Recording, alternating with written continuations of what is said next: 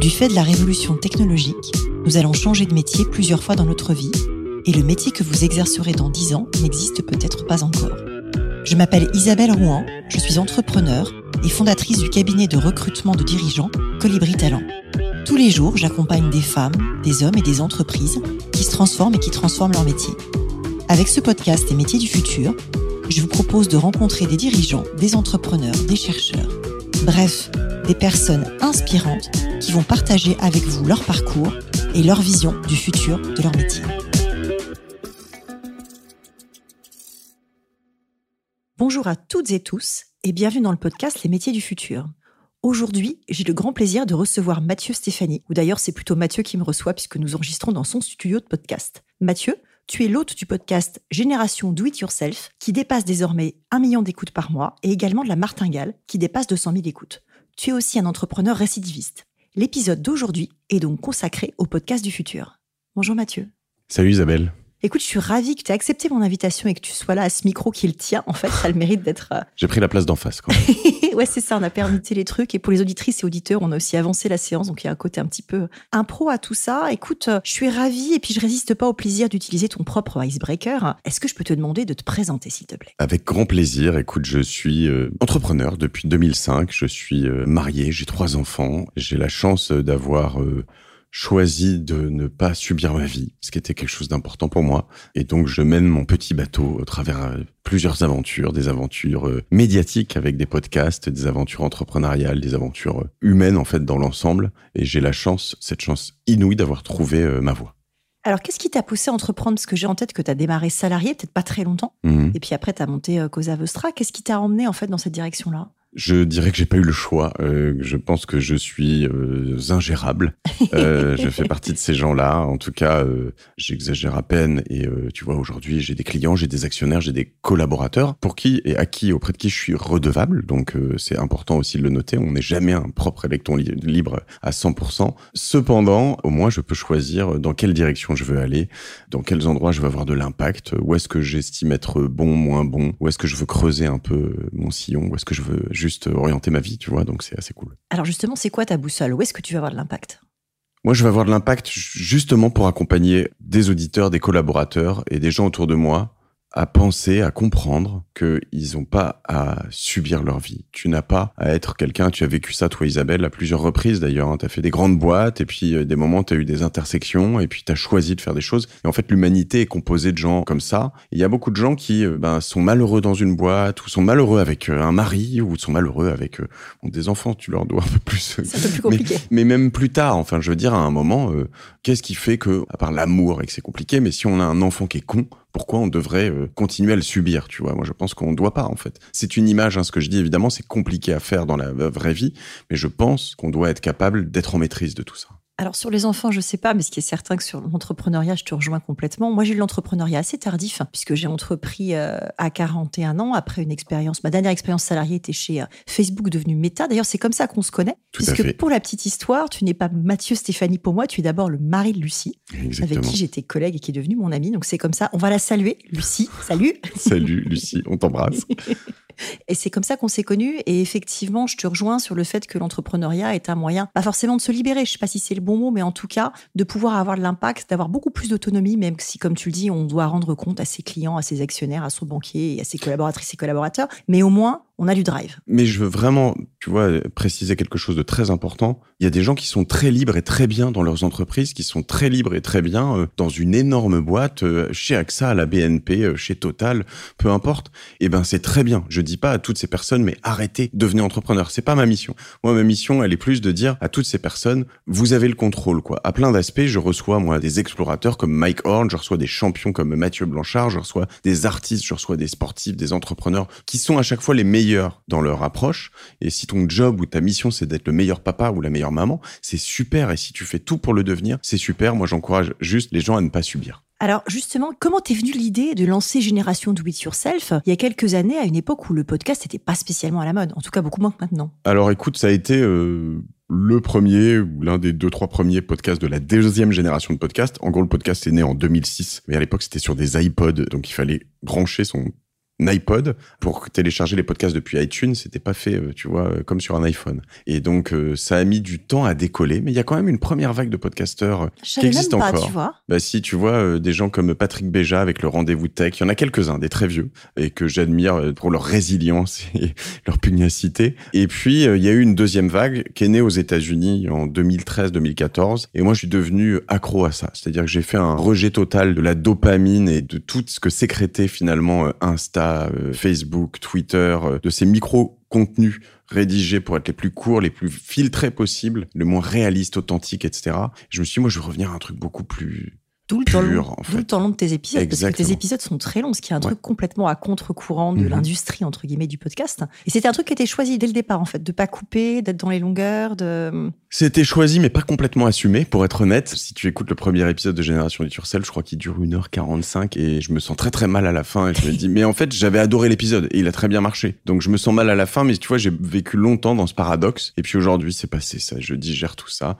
J'ai passé euh, différents caps, le cap de la durée, puis le cap aussi de l'incarnation. Parce que, tu vois, on raconte, je sais pas pour toi jusqu'à quel point, mais un peu nos vies de temps en temps dans le podcast. Il y a des gens qui détestent ça et ils ont le droit. Et je suis d'accord avec eux si c'est leur avis.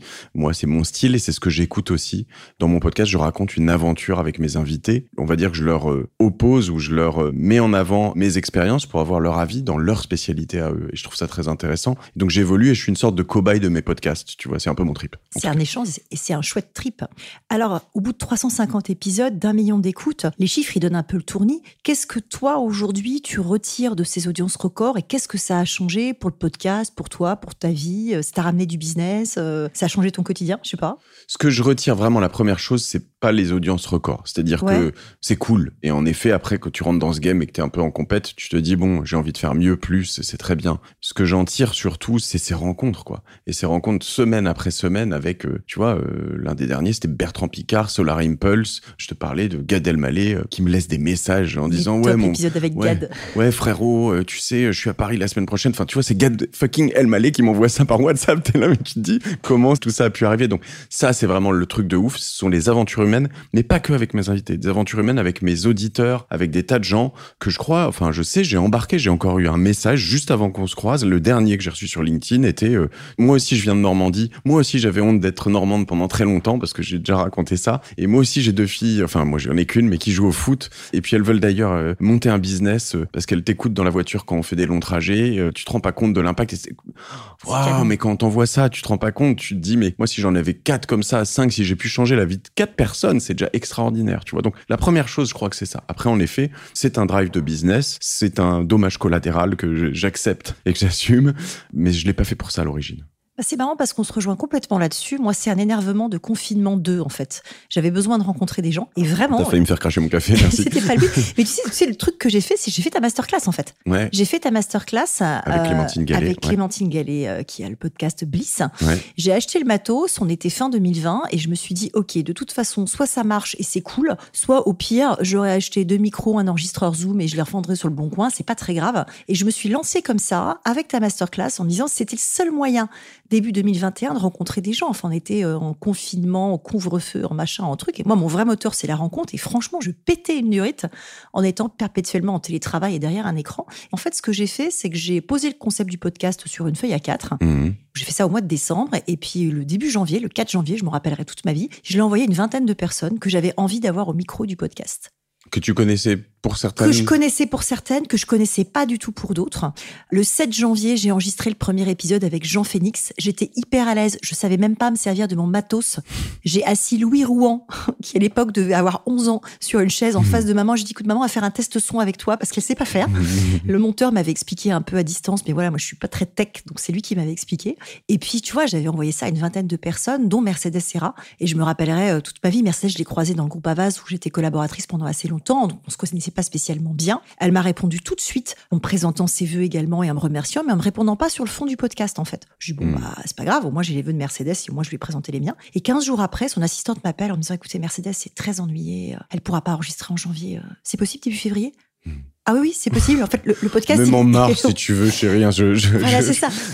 Et le podcast n'existait même pas parce que je, voulais en avoir quatre ou cinq en boîte pour lancer le truc. Donc j'enregistre avec Mercedes l'épisode 5 que je diffuse pendant les vacances de février. C'est le premier qui a été euh, relayé par euh, Influencia avec qui j'ai un deal et qui le pousse dans sa newsletter et je m'en rappellerai toute ma vie parce que j'étais en Très Normandie. bon mag euh, in- Influencia. Très bon mag- ça, on doit, on les salue au passage. Voilà, je les ai écorchés, je vais leur dire bien. Influencia. Influencia, Sébastien Danet, Avec un Christina Langeau. si. Exactement, exactement. Ouais.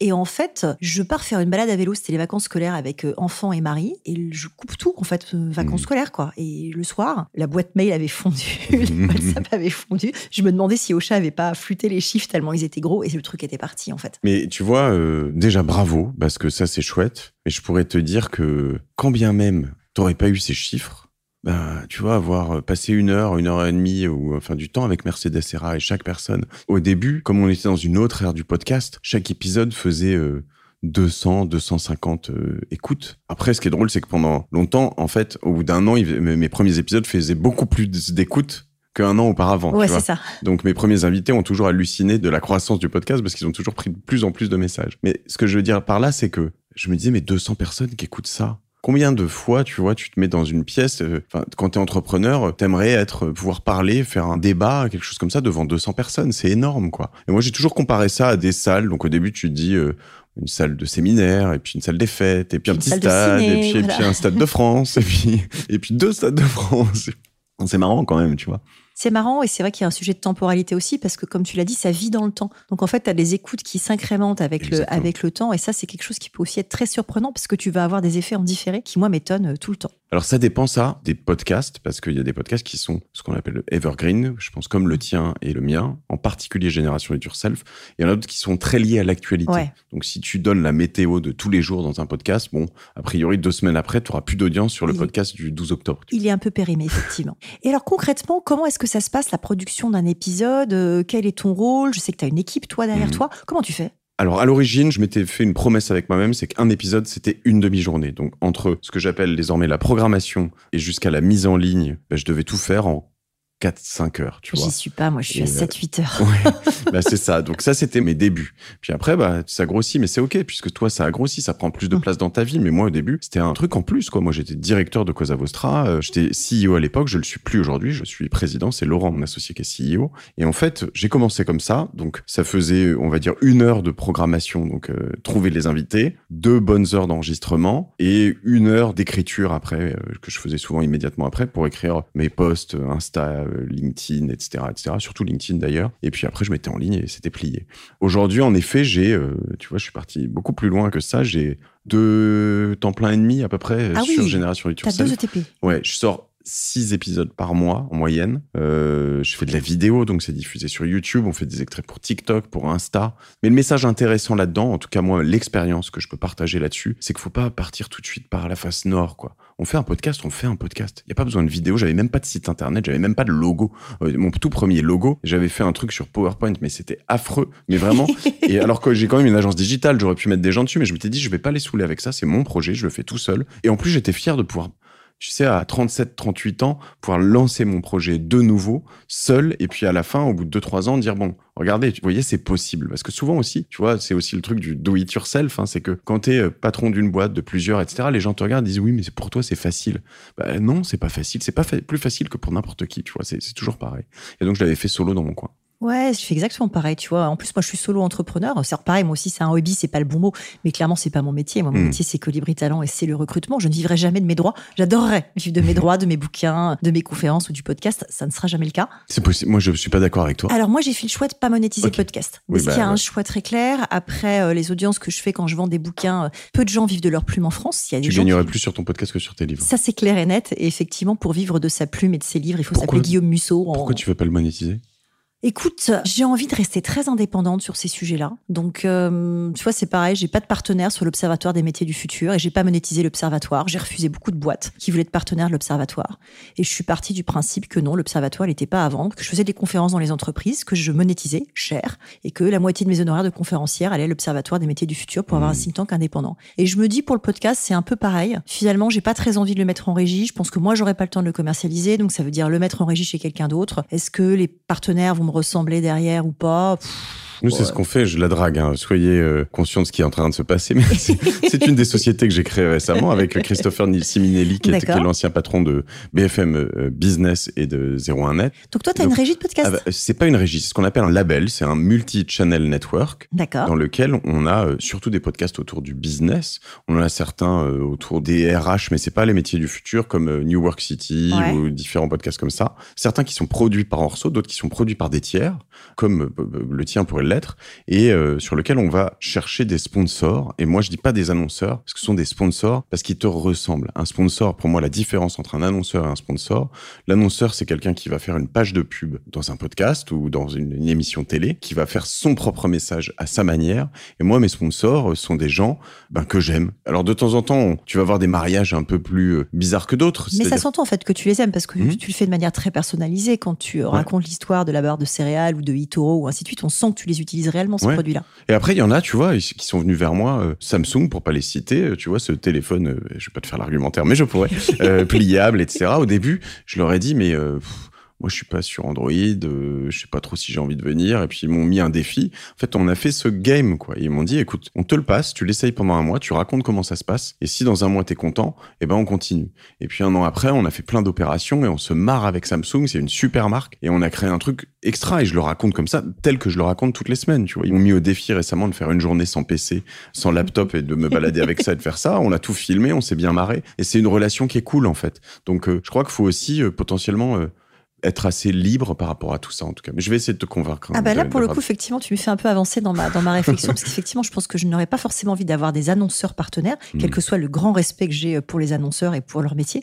mais une logique de sponsor déjà peut-être un peu plus. Et alors, au bout de 350... 4 000 euros par mois, pardon. Pour, un, pour à peu près net pour toi, si on, commercialise tout, c'est ce que tu pourrais gagner sur euh, faut, je, faut que je réfléchisse. Comme je, suis, je, suis, je suis très, très dur je suis très, très dur au mal. alors, au bout de 350 épisodes, quels sont l'épisode ou les épisodes qui t'ont le plus marqué?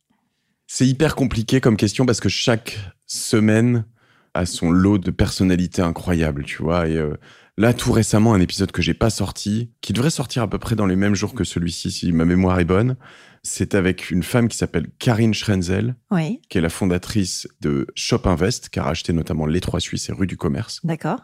Inconnu, enfin, tu vois, tu la connaissais pas. Je connais, effectivement. Et voilà. Pas, Inconnu au bataillon presque. Moi, en tout cas. En tout cas, tu vois, c'est pas Nathalie Bala, parce que tout de suite on pense Trois Suisses, on pense Redoute, etc. Alors, Trois Suisses c'est beaucoup plus petit, mais incroyable incroyable. Des femmes comme ça, j'en ai plein. Tu vois, euh, Virginie Guyot, la patronne de la ah bah, patrouille de France. J'adore cet épisode avec Virginie Guyot. Pour le coup, je l'ai écouté, réécouté, fait écouter à plein de gens qui se posent des questions sur est-ce que l'armée de l'air et de l'espace est fait pour moi?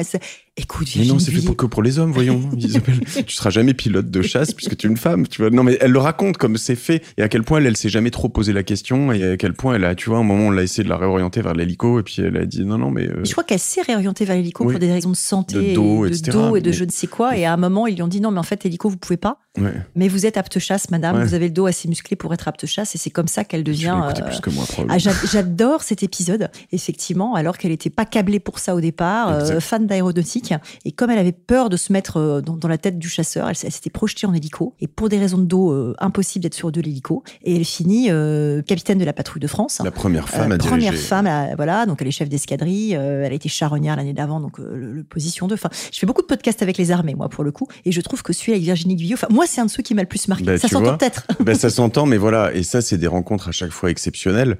Dans les tout, tout premiers, enfin, je dis premiers, mais je crois que c'est l'épisode 40. Mais un de ceux qui m'a fait exploser, c'était Catherine Pinvin la fondatrice de Tartine et Chocolat. Tu vois, dans tous ses premiers, euh, mais celui-là est vraiment exceptionnel. Elle a une histoire incroyable, des hauts, des bas. Ou encore, j'ai fait un épisode sur la chance, absolument, avec Philippe Gabillier, absolument. Enfin, tu vois, vraiment dans la veine de ce que je veux faire. Mais tu vois, euh, encore une fois, euh, cet été, Joël Dupuche, Thierry Marx. Mm. Thierry Marx, l'épisode est dingue. Et en fait, des gens beaucoup, beaucoup, beaucoup moins visibles, comme Thierry Pic, cet hiver, qui vraiment aurait beaucoup de place dans des épisodes de RH, qui est le laveur de carreaux. Il a vendu sa boîte à son fils Clinitex. À l'époque, 3000 employé qui faisait du ménage, tu Ouais. vois, technicien de surface. Et le type est bicorp, hyper impliqué dans le management.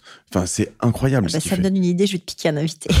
Ah, mais je te le présente quand tu veux. ah bah écoute, avec plaisir. Et comment tu vas aller chercher tes invités en fait? Ça, c'est euh, donc une- un des gros jobs de ma productrice, euh, Clémence, donc qui est euh, ce qu'on nous on appelle la programmation. C'est un travail de longue haleine. Tu vois, il y a des gens qu'on travaille depuis euh, hyper longtemps, euh, qu'on va travailler beaucoup plus, euh, des gens le monde Mycorn, ça prend combien de temps pour avoir un Mycorn Mycorn, paradoxalement, il y en a pour qui ça va très vite. Un gars d'Elmaleh, ça s'est fait comme ça. J'ai- bah, il m'a répondu sur Insta, tac, tac, euh, vite fait. Il y en a sur lesquels tu mets des années. Il y a des gens, euh, tu vois, j'ai enregistré un super épisode avec Eleonore Crespo de Pigment Ouais. récemment. Bon, bah, Eleonore, on a mis plus d'un an à le mettre en place, alors que c'est pas euh, Mycorn ni Gad. Elmaleh. Euh, en revanche, tu vois, euh, j'essaye d'avoir Thomas Pesquet, j'essaye d'avoir... euh, Ça fait partie de mes rêves aussi, ouais. Thomas Pesquet, mais il est dur à décrocher. le, mais le problème, c'est le rêve de beaucoup. Du coup, il, est très très sollicité, donc il faut un peu mettre en avant tes arguments. C'est compliqué. Et puis, à la fois, il faut savoir être persistant, insistant, pugnace, et à la fois pas être en mode harcèlement. C'est très compliqué. C'est un, truc d'équilibriste. Moi, je travaille beaucoup le réseau, et ça, ça prend Ouais. beaucoup de temps. C'est-à-dire les entourages plus que les personnes en direct, sauf si la personne en direct écoute et est tout de suite assez euh, favorable. Sinon, il faut qu'il y ait des gens, deux, trois, quatre, cinq personnes qui lui disent bon. Faut Chez le Mathieu, c'est le podcast où faut aller. Tu pourras faire les autres après, mais s'il y en a un sur lequel il faut commencer, c'est celui-là. Tu vois, c'est un peu les mêmes messages que j'essaie de faire passer. Et alors, quels enseignements tu tires après tous ces épisodes? Est-ce qu'il y a des learnings qui reviennent régulièrement? Oui, alors ce qui est sûr, c'est euh, il y a un learning euh, très fort. Je pourrais dire deux, mais c'est conviction travail, si tu veux. C'est-à-dire que bon, il y a personne qui devient le meilleur dans son domaine sans travailler. Ça, c'est clair. Ça, il y, a- il y a très très peu d'accidents de parcours comme ça qui font que ah tiens, je suis devenu euh, le meilleur joueur de foot euh, au monde ou euh, le patron d'un Gafa. Quoi, tu vois, ça n'arrive pas. Après, euh, conviction, vision, etc. Faut ne pas lâcher son orientation. Ça, c'est quelque chose de très très important aussi. Mais sinon, en fait, ce qui est assez drôle, c'est que chacun a vraiment ses recettes. Quoi. On peut me dire tout et son contraire. Il y a des gens qui vont me dire, en fait, il faut être focus sur un seul truc. Il y a que ça qui fonctionne. Si tu fais euh, un podcast et que tu diriges une boîte qui fait du recrutement, ma chère Isabelle, ça ne fonctionnera jamais. Si en plus tu as un think tank et que tu écris des bouquins, tu es complètement éparpillé, c'est foutu. Ah bah ça marche. En Euh, plus, euh, j'ai d'autres projets entrepreneuriaux. Voilà. J'ai un képi dans les armées. euh, je fais plein de bénévolat Exact. dans plein de conseils d'administration tu plein vois, sais, un conseil qui vient souvent, ça d'être ultra focus. Ouais. Et ça, c'est aussi un truc qui vient de toi ou qui est très personnel. C'est-à-dire que bah, moi, je m'éclate, je Mm. m'émancipe, je creuse des sillons. Et donc, euh, je pense que ça, c'est quelque chose de très important et qui est propre à chacun. Mais en revanche, euh, en effet, je pense que discipline, ça peut paraître un truc militaire, mais en fait, la discipline means freedom. La discipline, c'est la liberté. Si t'es bien discipliné, tu progresses. Moi, je le vois très clairement avec tous mes invités dans l'univers du sport, mais c'est pareil partout ailleurs, en fait. Quoi. Si tu te lèves tous les matins pour aller courir, bah, a priori, au bout d'un moment, tu pas de problème à faire un marathon. Tu vois, c'est pas très compliqué en, en soi. J'ai fait quelques épisodes aussi autour de la performance, bien s'alimenter, bien dormir. Une fois que tu fais tout ça, t'es Ça marche t'es mieux. bien. Ouais. Alors, c'est quoi le modèle économique de génération do it yourself? Écoute, il y en a euh, plusieurs. À l'origine, c'était le néant. ça, ça a commencé comme ça. Ça a très bien marché pendant quelques temps. Au bout de 18 mois, j'ai eu un sponsor que je remercie et que j'embrasse qui s'appelle Petit Bambou. Mm. Et tu vois, à l'époque, euh, il a été suffisamment cool pour euh, comprendre ça. Mais je crois que j'avais dit dans certains épisodes que je méditais un peu, que Ouais. j'utilisais Headspace, qui est un de ses concurrents américains. Puis lui m'a dit, euh, vas-y, je t'offre un abonnement pendant trois mois, essaye Petit Bambou. Puis j'ai essayé, je trouvais ça bien. Et puis il me dit, bon, bah, moi j'adore ce que tu fais. Donc euh, c'était vraiment en mode sponsor. Il Ouais. voulait m'accompagner pour me dire, euh, Mathieu, euh, je te soutiens. Donc pendant un mois, tu parles de moi si tu veux bien. Et puis voilà, de mémoire, c'était 1500 euros, tu vois, ce qui était énorme pour moi. Mais j'avais mis 18 mois à gagner 1500 euros. Donc modèle économique néant. Et après, bon, quand même de la visibilité et de la notoriété et du top of mind pour Cosa Vostra, les différentes entreprises aussi qu'on a créées, plus récemment Alvo ici. Alors c'est pareil, faut pas diluer ce message trop, mais qui fait qu'on a aussi beaucoup de gens qui viennent vers nous avec autre chose que juste cette notoriété, qui est de la confiance. Moi, ce que je propose sur mes contenus, c'est de la confiance. C'est euh, de dire en fait si tu viens chez nous, j'ai que des gens, bah tu me l'as dit tout à l'heure, qui t'accueillent bien, qui sont sympas, qui sont pros, qui sont smart. On est exigeant et à la fois euh, bienveillant, dur avec les faits, bienveillant avec les gens.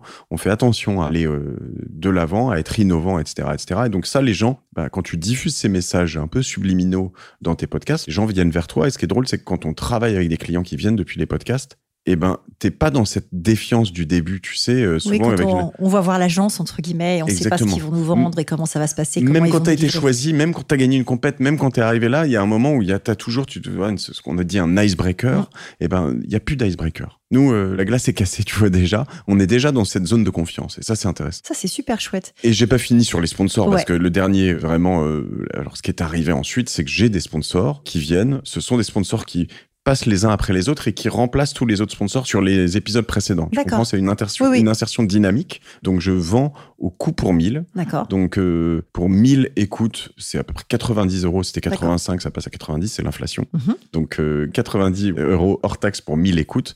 Donc, tu calcules pour un million, ça fait à peu près 90 000 euros hors taxe, sachant que le million, c'est assez récent et qu'on a encore fait un gap et qu'on est plutôt sur des ordres de grandeur de 50 à 60 000 euros par mois sur euh, Génération Future Self, sachant que j'ai une équipe, mhm. qu'il y a 30% qui va chez Orso. Bon, c'est quelque chose qui me génère un revenu intéressant que je réinvestis euh, intégralement dans des startups.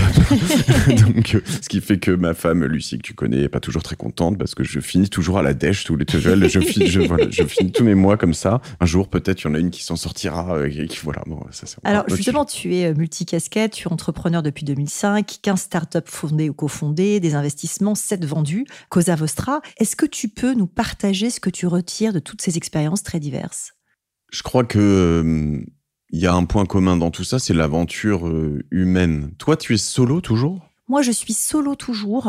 Et ça te plaît? Euh, Ça me plaît. Après l'Observatoire des métiers du futur, le think tank, on est 14. Ok. Et euh, ça me plaît, mais au bout de sept ans, ça me titille une association. Donc j'ai un truc dont je peux pas parler là, mais j'ai un truc derrière les fagots qui va peut-être sortir et qui du coup serait pas solo, très entrepreneurial, très culture startup, mais à plusieurs. Et ça me tente pas mal. On est venu me chercher, on va voir si ça se fait ou pas. Je touche du bois. Je touche ça n'est pas, ça n'est pas du tout radio, mais voilà, je touche la table du studio de podcast de Mathieu Stéphanie en espérant qu'elle me porte chance. Eh ben, Normalement, on doit se taper dans la main de, ce soir. Eh ben écoute, j'attends des nouvelles. Tu auras peut-être donné des nouvelles au moment de cette diffusion, mais voilà, moi ce que j'aime et le point commun. Dans tout ça, c'est l'aventure humaine, quoi. Mm. C'est que, en fait, j'ai été solo pendant un ou deux ans, et moi, je viens du sport d'équipe notamment, et j'étais un peu malheureux au bout d'un moment. Et en fait, euh, c'est pas que les associés, hein, l'aventure mm. humaine, c'est évidemment les collaborateurs, toutes les personnes autour. Euh, et tu crées cette bulle, tu essaies de bien recruter, tu essaies de bien manager, tu essaies d'être euh, au top du top. Il y a des moments, ça marche pas. Et quand ça marche pas, ben, c'est difficile parce que par moments, c'est une incompréhension commune. Par moments, c'est ta faute, par moments, c'est la faute de l'autre. C'est une rupture à chaque fois qui déchire. Mais en l'occurrence, je crois que c'est ça que je dois euh, essayer de, de, mettre en valeur et l'histoire qui va autour. C'est surtout ça aussi. C'est l'histoire et l'ambition, tu vois. C'est que en fait, une start-up, euh, un podcast, une entreprise comme Cosa Vostra, si tu mets pas cette histoire, cette exigence, cette envie du beau, cette envie de l'intelligence, cette envie du mieux, du plus, de l'innovant, en fait, elle est cheap, elle vaut rien, tu vois. Et donc nous, c'est vraiment ce qu'on essaye de faire à chaque entreprise, et c'est ce que j'essaye d'impulser ce matin. Très incarné. Mais oui. Et tu vois, ce matin, on enregistre cet épisode. Je sais pas si je peux dire à peu près, mais oh, tu vois, tu raconte, raconte. rentrée 2023, septembre.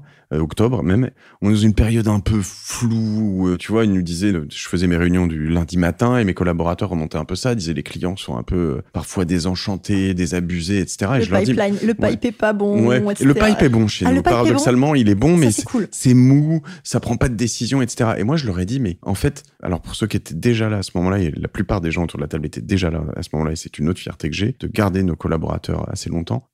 Et ben, je leur ai dit, rappelez-vous le début du Covid. Et à un moment, on a décidé tout ensemble qu'on allait être la place de l'enchantement, qu'on allait être l'endroit où, en fait, on va pas se laisser abattre, on va emmener nos clients. Et dans cette période de flou, je veux qu'on soit ceux qui déroulent le tapis rouge, qui sourient, euh, qui viennent, qui portent des idées, qui sont positifs, qui donnent envie.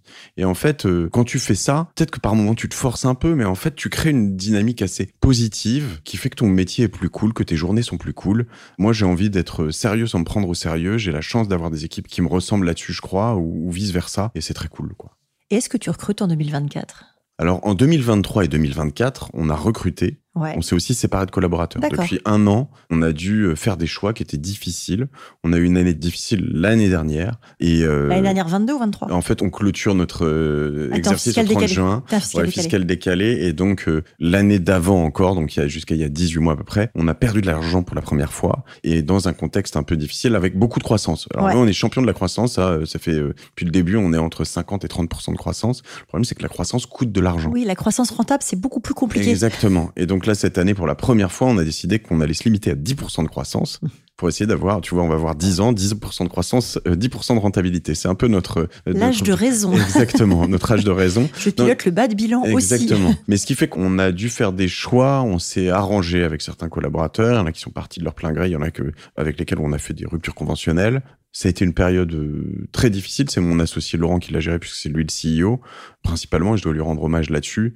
Mais c'est une période aussi où on a grandi, parce que c'est une période dans laquelle tu te sépares des personnes, euh, a priori, avec qui ça marche pas. Et ça marche pas, ça veut dire quoi? Ça veut pas dire qu'ils sont mauvais, parce que moi, je considère que personne n'est bon ou mauvais. Il y a des gens qui sont à leur place, des gens qui y sont pas. Mais il y a des gens bah, euh, avec qui ça fitait pas euh, en termes de culture. Il y a des gens qu'on n'arrivait pas à vendre, enfin, qui n'étaient mm. pas suffisamment euh, chargés, staffés. Du coup, bah, on avait un certain nombre de personnes qui étaient là et qui n'étaient pas à leur place. Et donc, quand on parle avec eux de manière que tu prends le courage à deux mains, plutôt que de te dire, bon, on va attendre, ça va passer, on va y arriver, etc. Ce que tu as tendance à faire quand tu es en pleine croissance, parce que de toute façon, tu staffes à peu près tout le monde. Mais quand il y a un moment où ça staffe moins, où tu as trop recruté, ben, il faut prendre ce courage à deux mains, se mettre autour d'une table, en parler. Et avec l'essentiel de ces personnes, eh bien, euh, ça s'est bien passé, on s'est tapé dans la main et, puis on est passé à autre chose. Mais c'est très bien, ça raconte aussi un ADN de boîte et un ADN managérial parce que c'est pas simplement au moment du mariage et du recrutement en fait qu'on voit les choses. C'est aussi quand on se sépare, hein. c'est comme dans un divorce. Hein. c'est là où on voit si les gens sont élégants ou pas. Exactement. Et c'est là où aussi je pense qu'on voit qu'il y a des gens qui se comportent n'importe comment et d'autres. Et euh, j'espère qu'il y aura pas trop de personnes qui pourraient dire qu'on s'est comporté n'importe comment. il y a probablement des gens qui sont pas contents de cette fin, tu vois, comme euh, dans un divorce, il y a de temps en temps des gens qui sont pas satisfaits. Euh, moi, ce qui est sûr, c'est que je vais dire à la fin, dans un monde idéal, je recruterai que des gens qui sont parfaitement à leur place ici et qu'on garderait pour toute la vie. Mais c'est pas le monde dans lequel on vit. Un jour, j'irai vivre en théorie parce qu'en théorie, tout se passe bien. Exactement. Je connaissais pas ce pays encore, mais je trouve ça pas mal. je vis en pratique, tu vois. c'est ça. Et alors, pourquoi tu lancé la martingale à côté de Génération Do It Yourself? Écoute, j'ai eu une révélation un jour. Voilà, ça fait très Jésus-Christ. Ouais, une double révélation. Bah, tout de suite après, on va parler de pognon, donc ça va moins faire Jésus-Christ. Alors la première, c'est que j'y connaissais rien en finances personnelles. Je savais pas gérer mon argent. Alors déjà, jusqu'à euh, l'aube de mes 40 ans, j'avais pas d'argent, mais maintenant j'ai beaucoup, j'ai beaucoup plus d'argent, mais il est placé. à un moment, j'avais juste pas de cash dispo, rien, etc.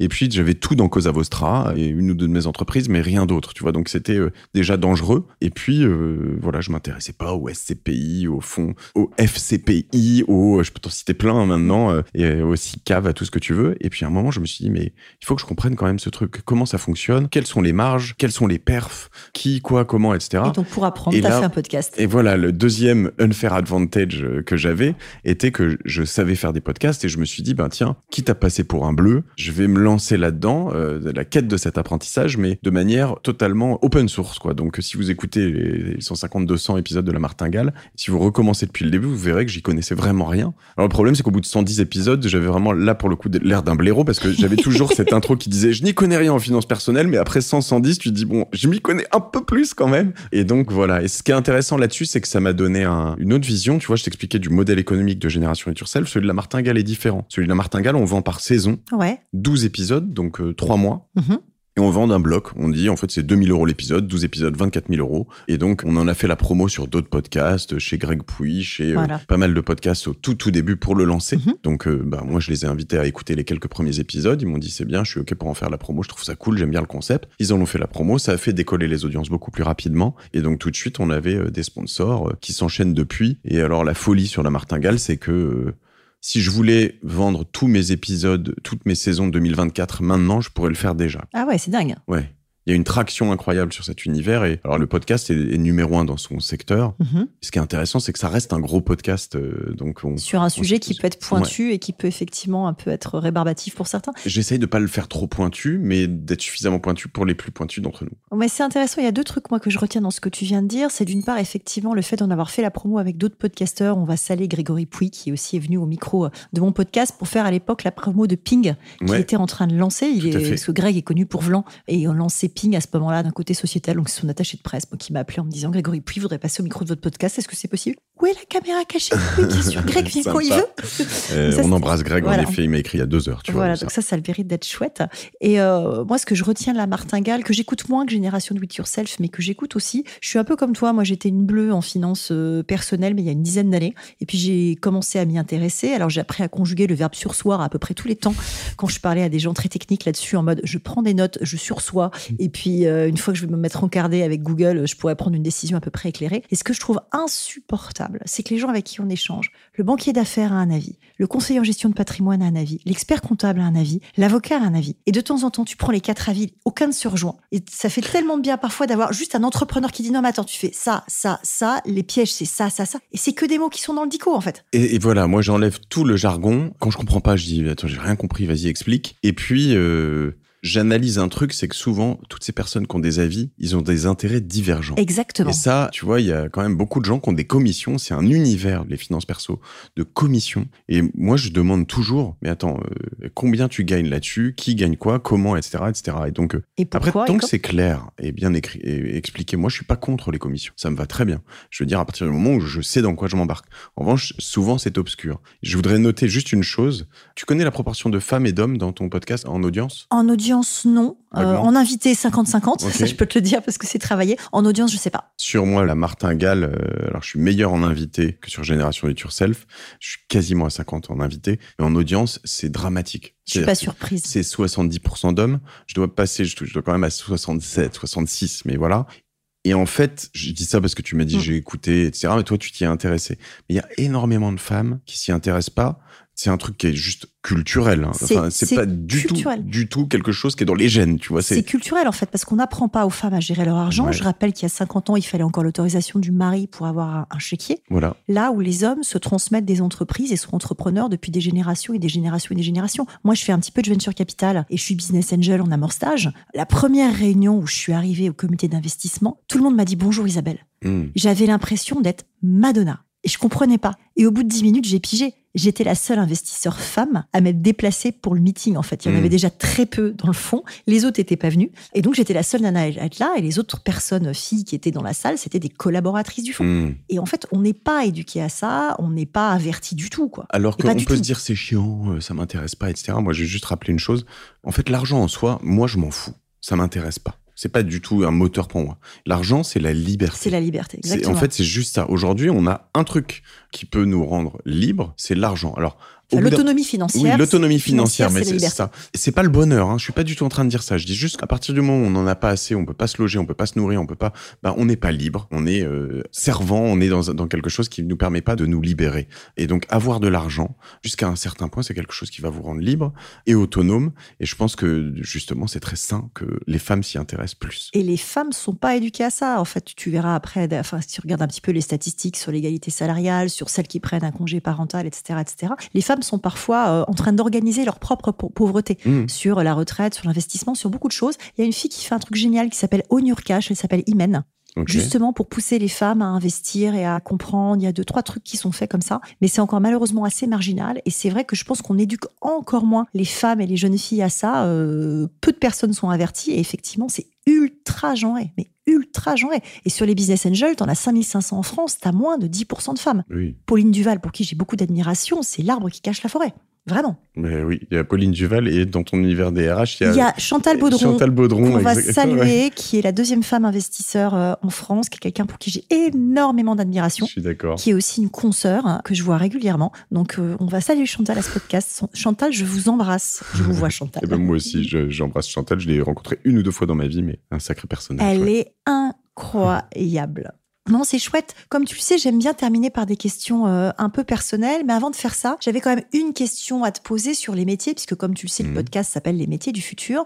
Qu'est-ce que l'univers du podcast a créé comme nouveaux métiers, nouveaux emplois? Autour de moi, il y a des collaborateurs. hein, je te le disais, j'ai Mm. donc créé des métiers autour de ça. Donc, Donc, une productrice. une productrice, une productrice exé, une monteuse qui est en Tunisie, en l'occurrence dans mes équipes tunisiennes. Donc tu montes quand même Ouais. un peu. En non, vrai. non, monteuse vidéo. Ah, Euh, moi, d'accord. je fais, c'est pas, non, non, je monte pas du tout euh, le reste, euh, jamais. Et puis après, chez Orso, tu vois, on a quand même une équipe qui euh, s'occupe de commercialiser autour de nous le podcast, de trouver des sponsors, de trouver des moyens créatifs, de faire des événements. Tu vois, je suis euh, porte-drapeau du One to One Monaco, Ouais. euh, de Conto avec qui on fait des événements, de plein de marques comme ça. Et donc euh, ça, ça a généré pas mal le métier. Généralement, je pense que dans les métiers du futur, est-ce que je pense avoir participé à changer profondément en France? Tu le fais aussi, Isabelle. C'est cette créateurs économie, ce côté de dire en gros, tu vois, on vient d'un endroit ou d'un pays où vivons cachés, vivons heureux, etc. Et en fait, je mets en avant mes forces et mes faiblesses. Quand je connais pas un sujet, quand j'ai envie de creuser l'informatique quantique, l'intelligence artificielle, comment euh, exploser sur Instagram pour une jeune Instagrammeuse, comment, etc. Bah, j'invite quelqu'un qui est le meilleur dans son domaine et je le fais. Et donc ça, tu peux le faire dans plein d'univers, quoi. Que tu sois euh, vétérinaire, médecin, etc. Toutes les personnes qui nous écoutent peuvent le faire. T'es euh, directeur d'un McDo, tu peux euh, décider d'aller faire un podcast, mais peu importe d'ailleurs sur ton métier ou, ou ta passion, tu vois. Et à un moment, potentiellement, si tu le fais suffisamment bien, en vivre, mais déjà en kiffer, c'est déjà pas mal. et puis, il n'y a pas de barrière à l'entrée. Moi, c'est ça que je retiens aussi. Enfin, franchement, c'est ce que tu expliquais dans ta masterclass. Franchement, deux micros, un enregistreur Zoom, il y a là, une, salle, au calme. J'ai deux liens. La masterclass existe toujours. elle est toujours, et on doit pouvoir, avec Orso, c'est eux qui l'opèrent maintenant, mais vous donner un code promo de la part d'Isabelle. Eh ben, génial. tu me donneras tout ça et on poussera dans, le, dans les notes du podcast. Après, on a aussi deux, ça gratuit, deux posts, un sur le matos, un sur la prod, sur mon, ma page générale. Moi, je sais, je, les fais suivre assez régulièrement aux gens qui veulent se lancer, qui me demandent mon avis. J'ai dit, non, non, mais prends le truc de Mathieu, c'est ce qu'il y a de plus simple. Voilà. Il, a mâché le boulot. Exactement. Parce qu'on me le demandait tellement au début que je passer ma vie à essayer de l'expliquer en cinq minutes et j'ai passé trop de temps. Et c'était l'origine de la masterclass. Oui, tout à fait, je l'ai bien en tête. Et tu vois, et pour finir là-dessus, ça donne lieu à une masterclass qui va sortir bientôt, mhm. qui s'appelle l'étincelle que je crée avec l'EDEC. Ouais. Et donc, on crée une masterclass avec quand même une des meilleures écoles de business. Euh, je suis EDEC et, eh je ben, suis au bord des alumni, donc c'est du miel à mes oreilles. Eh ben, du miel à tes oreilles, top 10 dans les business schools en Europe. Et avec l'EDEC, on fait une masterclass pour entreprendre. C'est 30 heures de cours et l'idée, c'est d'allier le meilleur des deux mondes, c'est-à-dire le pratique, l'expérience avec euh, Michael Benabou sur la vente, avec Justine Hutto, Thibaut Elzière, je peux t'en citer vraiment plein, hein, euh, Maud Caillot de Green Got, euh, Edouard Gros-Piron sur la motivation. Trop bien. Edouard Gros-Piron, normalement, on essaie d'avoir 10 minutes par invité. Il nous a sorti une heure, on sait pas quoi couper tellement tout est bien, tu vois. Et après, toute la partie académique, sur les business plans, sur faites par les decks. Comme ça, tu allies le meilleur des deux mondes. Et à la fin, tu as un diplôme EDEC, une certification. Tu fais partie des alumni, je pense je sais pas, en tout cas alumni. oui, je suis, je suis alumni EDEC, moi je suis promo 97 et j'ai la chance d'être au bord des alumni. Et en fait, ça m'étonne pas que ce programme-là soit poussé par l'EDEC, puisque l'EDEC est une école fondée par les entrepreneurs pour les entrepreneurs. Il y a une culture entrepreneuriale dans cette école-là qui est très particulière et qui lui est très spécifique. Il y a 30 ans, tu avais déjà une majeure entrepreneur et je me rappelle en première année, on avait un projet entreprendre alors que c'était pas du tout, ah, il y a 30 bah piges, dans l'ADN des écoles de commerce. Il fallait aller bosser dans un grand groupe chez euh, PSA de Nucelantis ou chez L'Oréal. Mais tu vois, j'ai jeté une pièce en l'air comme ça pendant un podcast en disant j'adorerais faire ça.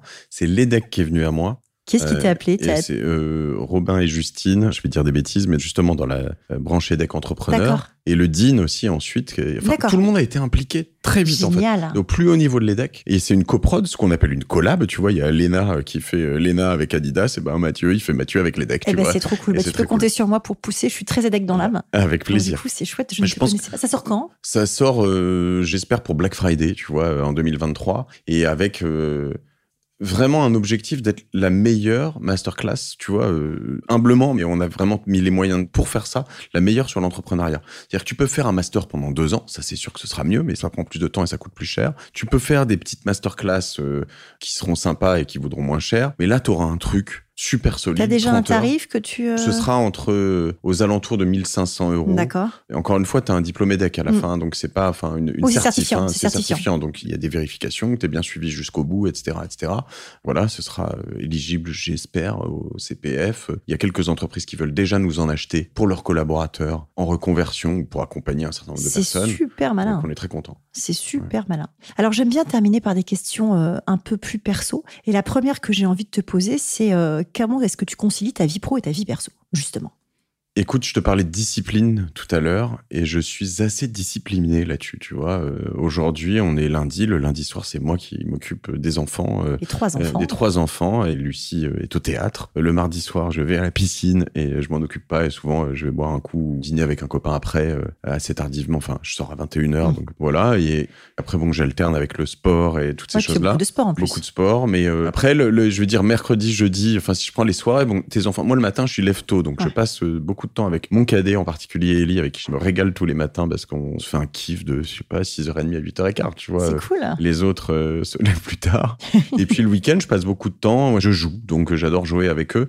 Donc voilà, j'alterne. Ce qui est difficile, c'est que par moment, j'ai l'impression, bah, typiquement, de voyager trop, de sortir trop, parce qu'en effet, euh, souvent le mercredi, jeudi, je suis Là, pas là, ça dépend. Donc, euh, je peux quand même faire du lundi au vendredi en les voyant que le matin. Ou euh, voilà, donc j'essaye de repasser à la maison s'il faut, même pour ressortir ou de temps en temps pour rebosser euh, après. Et le week-end, je suis quand même pleinement là. Pleinement pour eux. Pour eux. Après, je m'octroie des sorties de vélo, de course à pied, des soupapes. Et puis, je bosse un peu le dimanche matin pour faire ma newsletter. Mais tu vois, je bosse quand ils regardent leurs dessins animés. ils ont un petit sas à ce moment-là. Donc, voilà. Donc, ça tourne. Ouais, ça tourne. Alors, qu'est-ce qui te fait lever si tôt le matin, à Paris Je me lève tôt est-ce que ça n'a pas toujours été le cas? Mais j'aime bien le matin, en fait. C'est calme, c'est bien. J'ai développé avec ces podcasts une forme de sursollicitation. Je sais pas à quel point ça t'est arrivé ou ça t'arrive, mais c'est quand même beaucoup, beaucoup, beaucoup de messages Oui. partout, etc. Et donc, j'essaye d'être... euh, Mais même pour tout le monde, des parents, ça va Mm. être le groupe du foot de ma fille, euh, le groupe de la classe maternelle, le groupe de la...